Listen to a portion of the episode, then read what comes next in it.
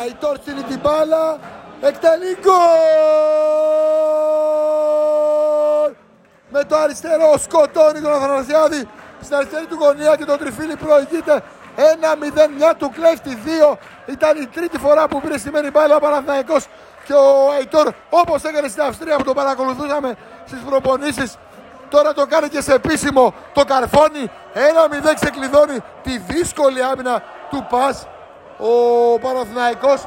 Και πάμε για καθυστερήσεις. Σήκωσε ο τέταρτος. Να δούμε πόσο είναι. Οι καθυστερήσεις. Γκολάρα το Αϊτόρ και 1-0 παίρνει φωτιά η Λεωφόρος.